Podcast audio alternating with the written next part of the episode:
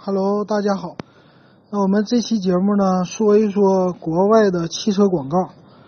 那国外汽车广告的话，我最近看了一些，呃，去国外的视频网站看一看他们的车的品牌，比如看了福特、呃，现代，还有还有丰田、本田这些品牌比较有名的品牌，他们做国外做的广告和国内的有什么区别？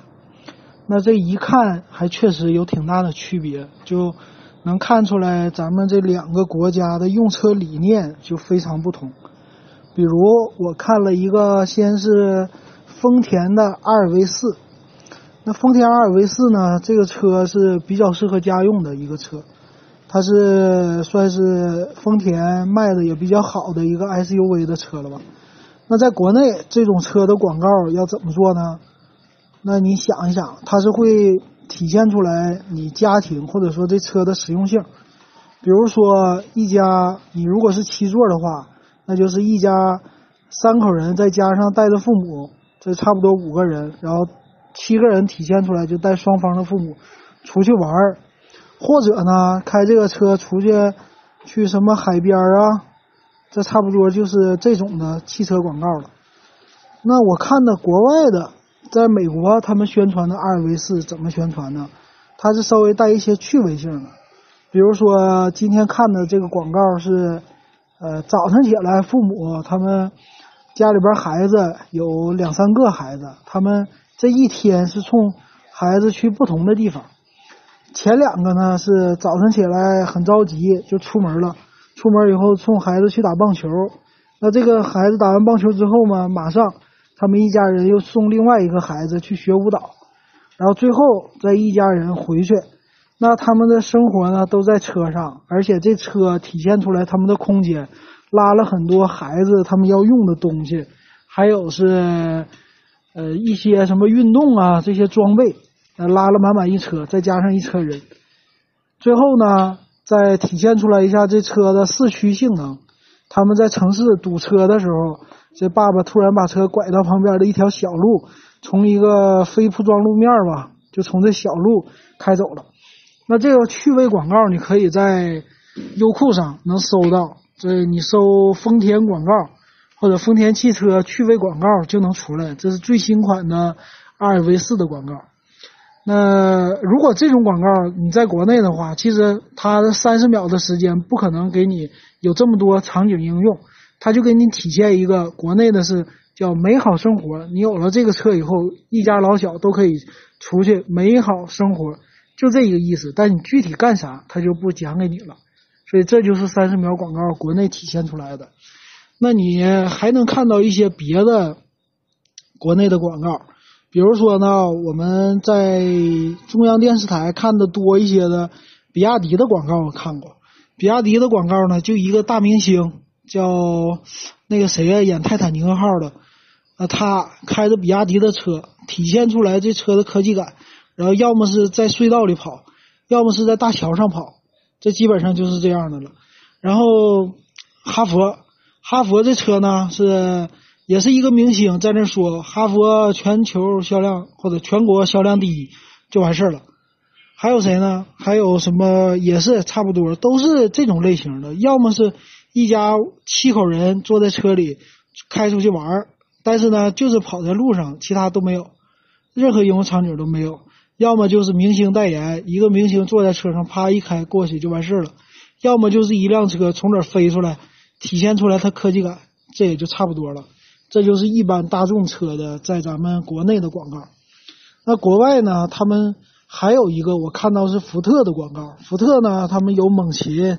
然后就 F 一五零，F 一五零那个车的广告，他们有好多集。它三十秒广告呢，它都是给你有一个小故事，比如说都是一个很基很简单的生活当中的故事，比如你生活要么送孩子上学，要么是朋友在那堵车，或者朋友去哪吃饭，就这些类似的和你生活很贴近的。但是呢，它可能你堵车的时候，它不让你堵车，或者让你很舒服，这么一个舒心的感觉。或者说体现出来这车某一方面的性能，比如它的发动机强大，或者说它越野或者四驱，类似这些的。但是呢，呃，咱们国内这些都没有做。那为什么这样呢？我就想了一下，我说咱们这汽车的广告，其实做的好像是有点没有水平。可是咱们国内呢，现在其实你看别的方面是有这种创意类广告的，比如说可口可乐，对吧？那些饮料的广告，比如脉动，这个都很有创意。还有呢，什么洗衣粉呐那些就更别说了，这些日用品、消耗品。其实，在国内的这些广告做的都很有创意了。你无论是在什么视频网站，还是在电视台，你都能看到这样的侧，就是就是属于是比较创意的广告。可是呢，你在汽车方面的，你并不能看到这类创意的广告太多了。这是为什么呢？这可能就是和咱们现在。用车的这种态度是有区别的。我们现在用车的态度呢，就是拿车当一个，很多人都是第一台车，或者拿车当一个体现你身份的东西，或者是给你一个梦想。那他这广告呢，就是给你一个梦，就是你能带着一家七口人出去旅游了，就差不多是这样的这样的感觉吧。或者你年轻人终于有第一台车了，呃，你不是年轻人，但是你也有第一台车了。第一台车你要买哈佛。要买 SUV 就这个意思，那这就是最开始广告。可是你想想，我们的日用品，什么洗衣粉呐、饮料啊那些东西呢，就是日常我们现在已经用的太多了，每天都在用了，而且每天都在喝。你这广告如果不做出来有意思的创新性的东西，我们可能觉得你这广告有什么意思啊？你还给我说这干嘛呀？不就是一个可口可乐吗？满大街都是，对吧？我都喝这么多年了。啊，我已经知道你有什么口味了，你在口味上已经没什么可吸引我的了，那你只能通过广告创意。可是汽车这东西呢，在国外也就是相当于像可口可乐这东西，它已经有很多那个时间了，已经很久了，大家都开几十年了，也知道你这品牌了，你的车系呢也是一直在更新。那你这个为什么你凭什么让我买新的车呀？它就是它给你体现的就这汽车的功能性。他不是给你造一个梦，他而是说什么东西适合你。比如他介绍的猛禽 F 一五零，他那里介绍专门有一个人，他说我这车能拉货，我这个车拉的是什么钢材厂、木头厂拉玩具，给孩子拉拉那个家具这些东西。然后我这还能拉砖头，拉拉什么石头这些东西，我又能干细活又能干粗活。他给你从各个方面给你来介绍。然后还有一些视频呢，他给你介绍，比如说什么刚才说的阿尔维斯或者一些其他小型车，他给你体现的是这个车有什么独到之处，比如说发动机排量大呀，有什么新技术省油啊，或者说这个车它的设计，呃，跑车、呃，性能车、操纵感这些方面都给你在这些方面吧，给你做一些，给你做一些。呃，广告的宣传在这方面想创意，但我们国家再反过来，我们说一说什么越野那些车，越野那些车都往哪跑啊？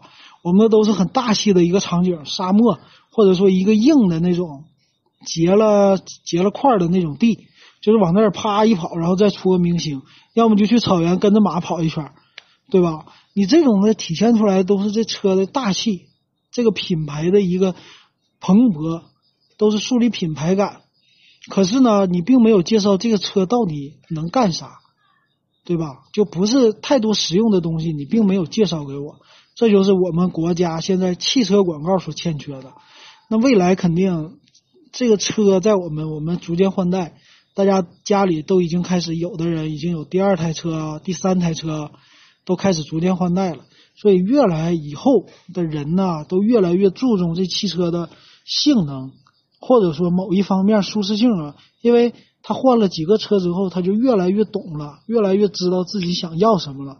那这也是未来我们国家的一些汽车广告的方向吧。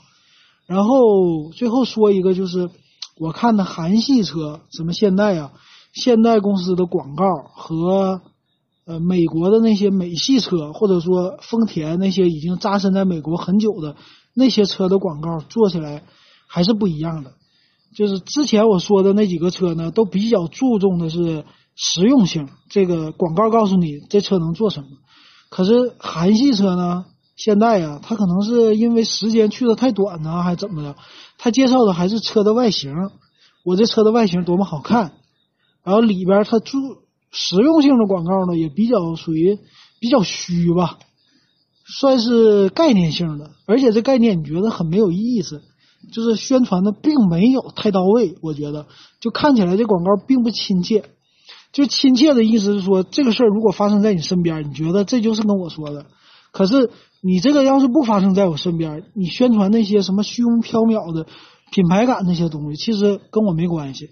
我只是知道有你这品牌，所以它现在呢算是比我们国内的稍微进一步，但是还有很多相像之处。就这种广告，所以还差了一个等级。这是我对咱们国内汽车。广告，还有主要是对国外汽车广告的一些点评。好，那欢迎大家关注我的微信公众号，叫电子数码点评。